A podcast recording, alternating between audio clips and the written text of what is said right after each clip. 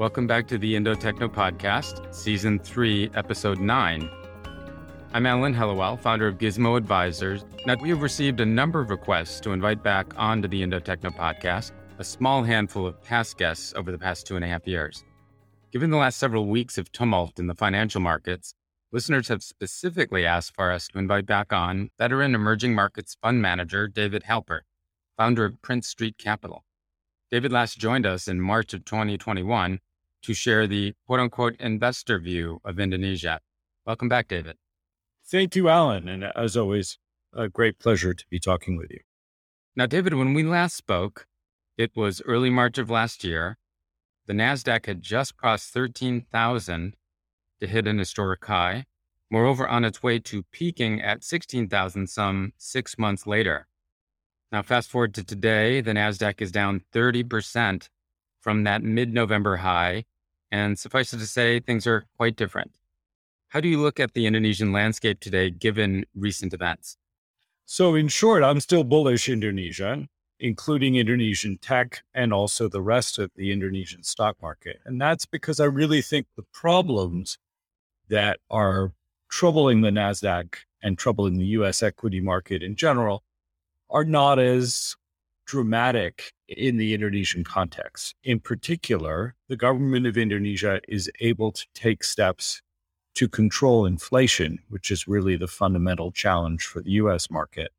And also, the capital market in Indonesia is just not as crowded and not as expensive and not as frothy as the capital market in the US.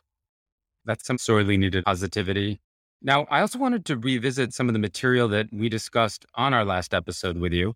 You specifically treated us to a set of fascinating memories of being one of the first investors in Gojek way back when. Can you share with us how you think about Gojek's opportunity, especially now that it's part of the listed merger with Tokopedia called Goto?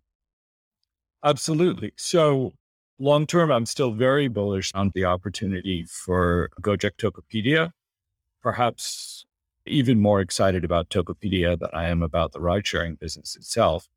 But I think, as always, valuation does matter. We do need perhaps to see the stock price consolidate a little more before I would go and outright buy it. I note with interest this morning there's news of potential capital increase at Gojek Tokopedia, and I treat that as very positive news.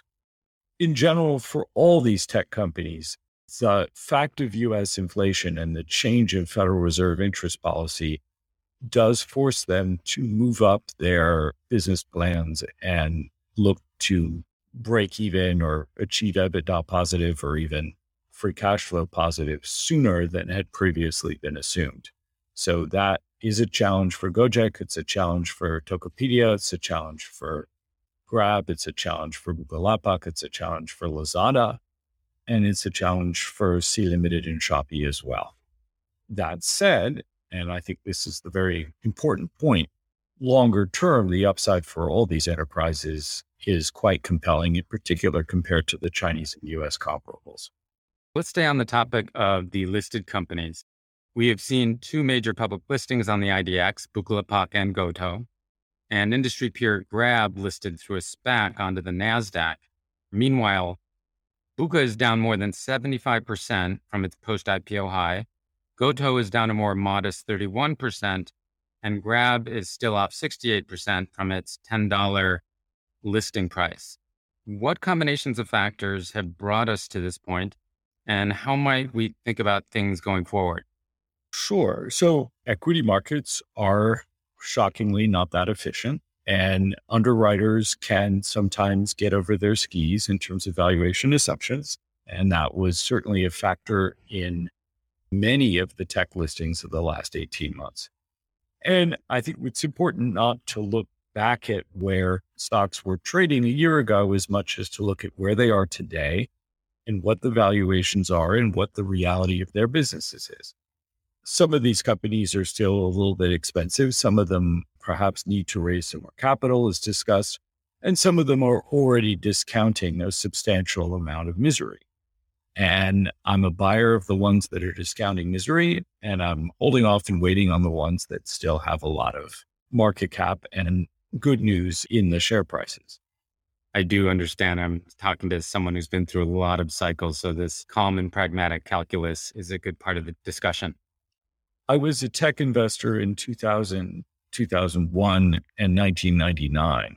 And one of the most important investments of my career was buying Amazon at around $8 a share when it melted down in the 2000 crisis.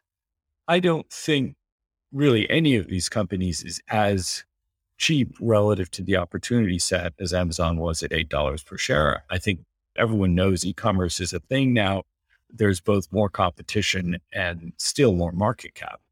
But I do think being ready to buy when there is real distress is an important way to generate returns. In an Indonesian context, if anyone remembers 1998, you had Telkom and BCA trading at what is in retrospect less than one times current earnings. And the Jakarta market is prone, like all other markets, to a certain amount of hysteria, both on the upside and downside. And if I can buy a major tech franchise, whether a number one, a number two, or a number three, at one times cash, ongoing business plan, and several million customers, I'm pretty interested in doing that. Now, that said, none of the companies we're discussing is down to one times cash, but some of them are getting close to about two times cash. Excellent. Now, we do have a pretty long queue of companies that have targeted IPOs later this year and throughout 2023.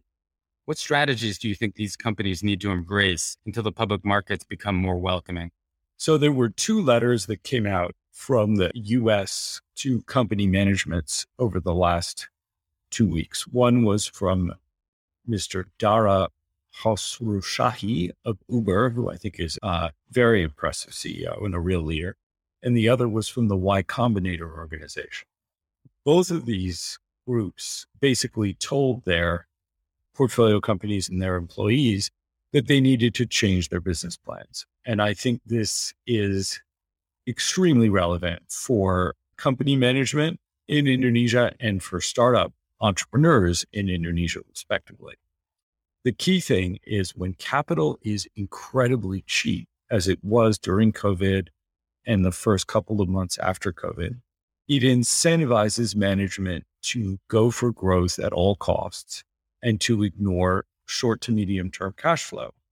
As capital becomes more expensive because of the inflation problem in the US and the change in Federal Reserve policy, company managements have to adjust their business plans and stop going for growth to the same extent and be more mindful of the cost of capital.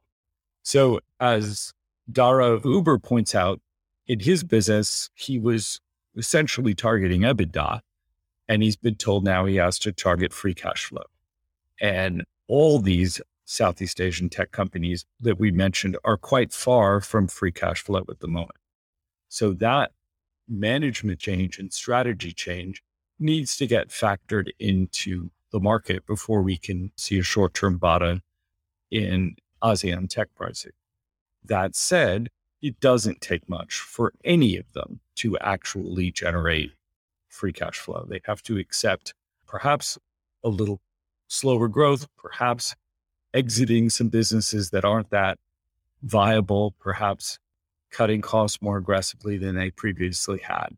And this is really where management proves their capacity. So, a really good manager in the current situation, I think, can unlock a huge amount of value in all the companies we've mentioned. But of course, if you don't get the memo and if you keep down spending your cash and run out of money, you're going to wind up working for someone else. Right. So, follow up question there are you seeing evidence that this has indeed had a disciplining effect on some of the listed companies we've talked about? I mean, some of the highest profile forms of predatory competition we see in Indonesia amongst Sea group companies, Gojek, Grab, Tokopedia. Are we starting to see more discipline? Are we starting to see less damaging promotions? It's incredibly early. Dara's email was two weeks ago. Y Combinator's email was a couple of days after that. I would not expect to see a change in, for example, subsidy pricing for ride sharing and e commerce to be reflected that quickly. But what I can see is how companies are talking to the capital market. And you notice that Grab and GoTogo both appreciated quite a bit in the last couple of sessions. And I think that's the market looking forward to an Uber like strategy shift from those organizations. Now, there's plenty of room for them to disappoint, and it may well be that they'll continue to subsidize super aggressively and that there'll be a spoiler, perhaps Lazada, for example, who could continue in a burn to grow business plan for another couple of months. But what we're seeing in the equity market is very interesting because if you double down and triple down on burn to grow, your stock continues to plunge. And some mutual friends of ours exhibited that a couple of weeks ago, as perhaps you've seen. And if you signal that you're going into an austerity phase, your stock quickly goes up. I think part of that is the fact of short selling in the tech sector, where short sellers have very little patience for pain, particularly after what happened with GameStop a couple of quarters ago. And part of that is just the fact that there's so much attention on these companies. Analyst report after analyst report, investor meeting after investor meeting. I have friends who run companies that have nothing to do with technology, and they're still having trouble getting an analyst to write research about their business, even though they have much more cash flow than any of the people mentioned above. But that capital market discipline, I believe, is starting to work its way through the Indo techno landscape. And that makes me bullish. Let's look at another part of the Indo techno landscape, which is the private startup side of the spectrum. What are your observations there in the wake of all of these ructions in the public markets? So the Y Combinator email is more relevant to the private side than Uber email is more relevant to the public side. The Y Combinator email was very clear, and this from a very aggressive firm that has gotten perhaps 500 investments around the world they basically said, run your business as if you're not going to get any more money. And that would be my recommendation to every startup in Indonesia, including the Series B guys, but certainly the Series A and the seed guys. You have to assume that capital will be much more difficult to come by going forward. It doesn't mean you don't do it. It just means you adjust your business plan to reflect that you're not going to get money poured on top of your head the way you used to be for me as an investor, that's good news because it means that where I do deploy capital, I can expect a less competitive business landscape. And in an Indonesian context, one of the best examples here is digital banking. So, how many digital bank licenses are flapping around in Indonesia now? Certainly more than 10, and I think 15. And I've certainly been approached directly by at least four and not approached by several others that I know are out there so it's unlikely to me that there will be 15 profitable digital banks in Indonesia. There might well be three or four. It's a big economy, but that's a excellent example of how a breakdown in discipline in the capital market created a too competitive landscape for what is fundamentally a revolutionary and very compelling business plan. Fascinating illustration there. Let's go back to that entrepreneur. He or she may still be needing to raise that seed round. What is your advice to that person? So you need to go straight ahead and tell your investors how you're going to make money. Don't talk about TAM. Don't talk about GMV. Don't even talk about revenue. TAM standing for total addressable market and GMV being gross merchandise value. Yes. Try talking about profit and then back up from there toward these other indications like revenue and GMV. If you can't do that, I think you're probably not going to get the money. And I'm excited if somebody has a profitable business plan. Valuations should be a bit lower, which is good for me. But most importantly, the competitive landscape should be less intense. Now, David, are you seeing more and more companies indeed raise down rounds or basically financial rounds which value their companies at lower valuations than in previous rounds? Certainly, in my book, there have been several of those transactions, but there have also been a few companies that have managed to raise at higher rounds. Mostly it's a question of how high the previous round was financed at. And in particular, anyone who did a financing round in the third or fourth quarter of 2021, if they need to raise money, you just have to assume it's going to be a down round. Understood. So at this point in time, David, because you are on both sides of the fence, would you rather be a public markets tech investor or a private VC investor in Indonesian tech at this moment? The answer is yes. I would rather be a public markets investor or a private VC investor in Indonesian tech at this moment. No, seriously, there's plenty of opportunity in both of those asset classes in this country. It's still very early days for Indonesia's development. It's still much less developed than Japan or China, Korea, Taiwan. There's less market cap relative to GDP than you have in India or Europe or so forth. So Indonesia's best years of relative GDP growth are likely ahead of her. Indonesia has underperformed China on a GDP basis for an entire generation.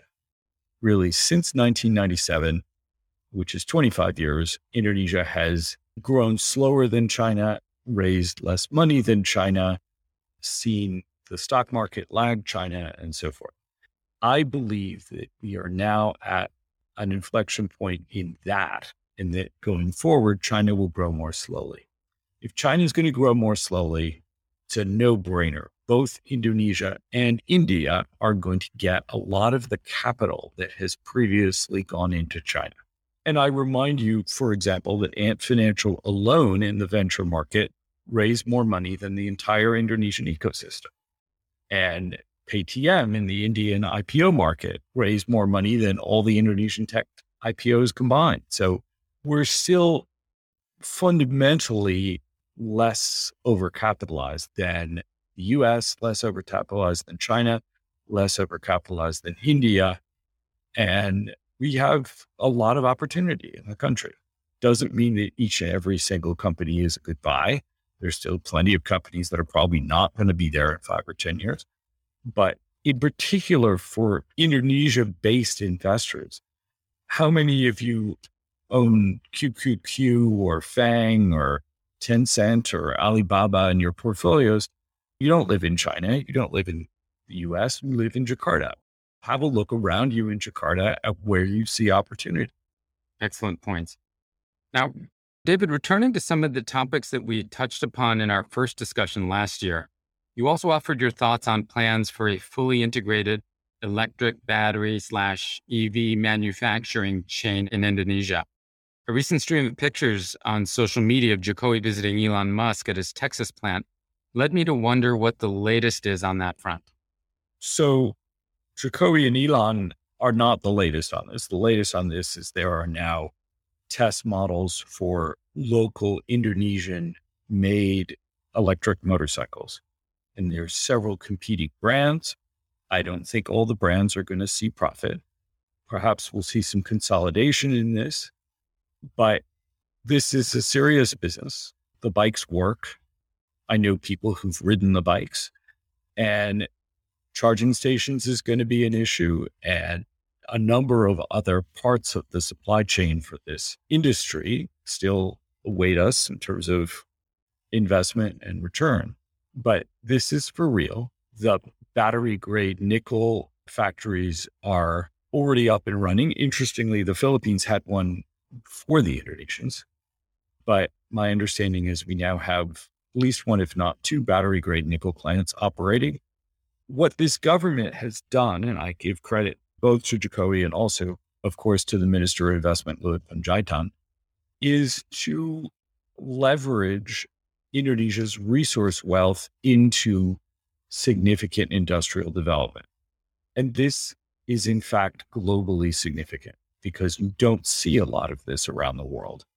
Traditionally, the Washington consensus says that if you have resources, you should export your resources, generate foreign exchange, and import manufactured goods. And that certainly is the business model that Saudi Arabia pursued. It's the business model that Russia pursued. It's the business model that Venezuela pursued.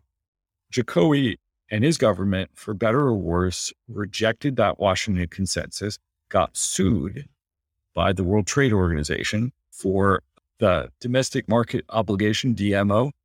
And that policy shift has paid off in the form of faster GDP growth, a foreign exchange surplus in trade with China, which is a very rare thing, and now forecasts that GDP growth in Indonesia will be faster than GDP growth in China for the next 10 years. There you have it.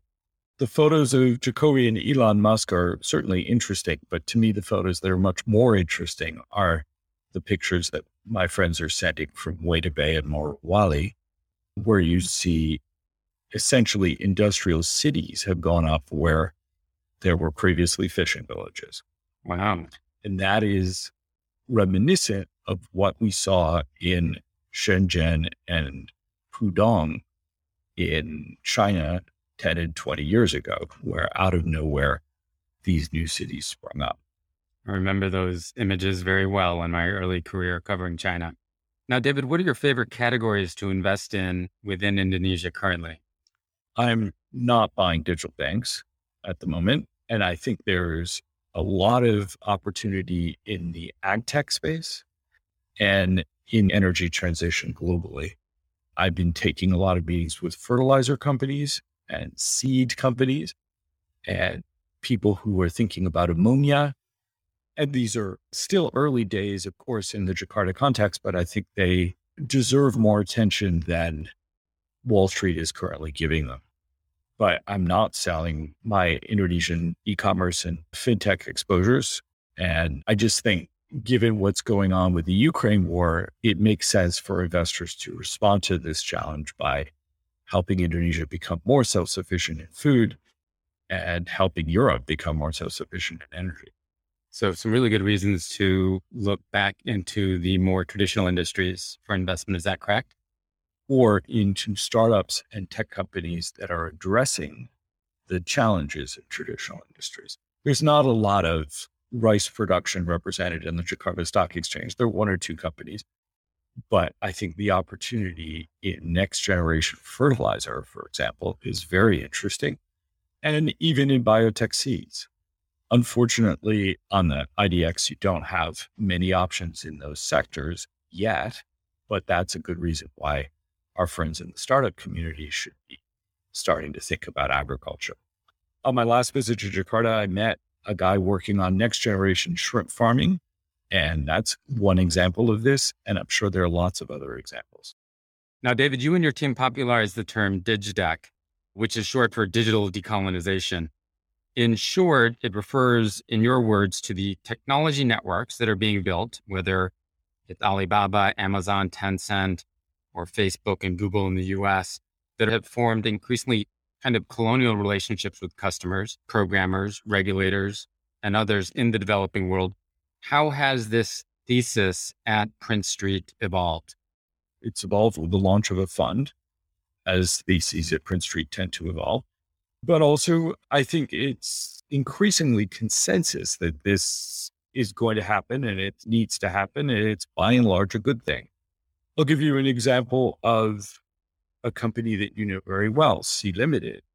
Sea Limited has pulled out from France, and the market treated that decision favorably because it was just a bit too far away and too much money and a bit too foreign culturally for that organization to compete and win in that country.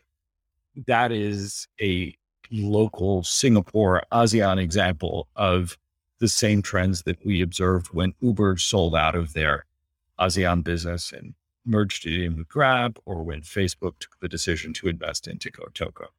Again and again, I see cross border global empire building tech companies retreating.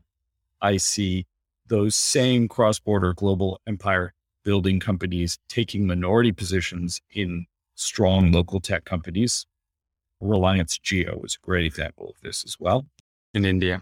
And then I see local companies gaining market share against these cross border competitors. It doesn't mean that Google isn't going to make a lot of money from their cloud business in Indonesia. It doesn't mean that Amazon isn't going to sell a lot of products into India or Singapore or somewhere like that.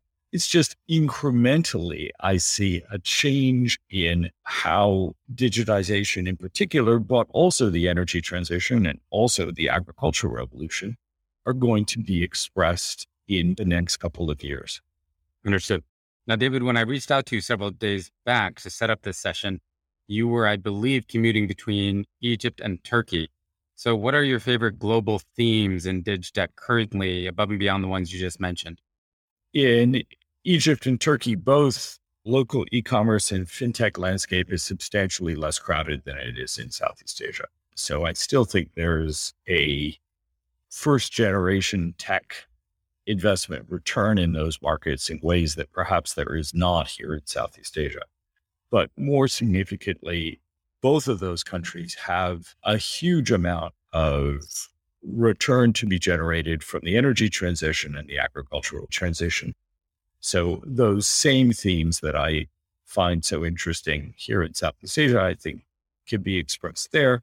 Plus, if you will, the legacy themes of e commerce and fintech, which are still early days there. Both countries have challenges that Southeast Asia doesn't have. They both have shooting wars going on not too far from their borders. They both do did a lot of business with Russia and Ukraine, which is very disruptive. And while they both have strong leaders per se, I think the government capacities in some ways aren't as robust as what we see in Indonesia.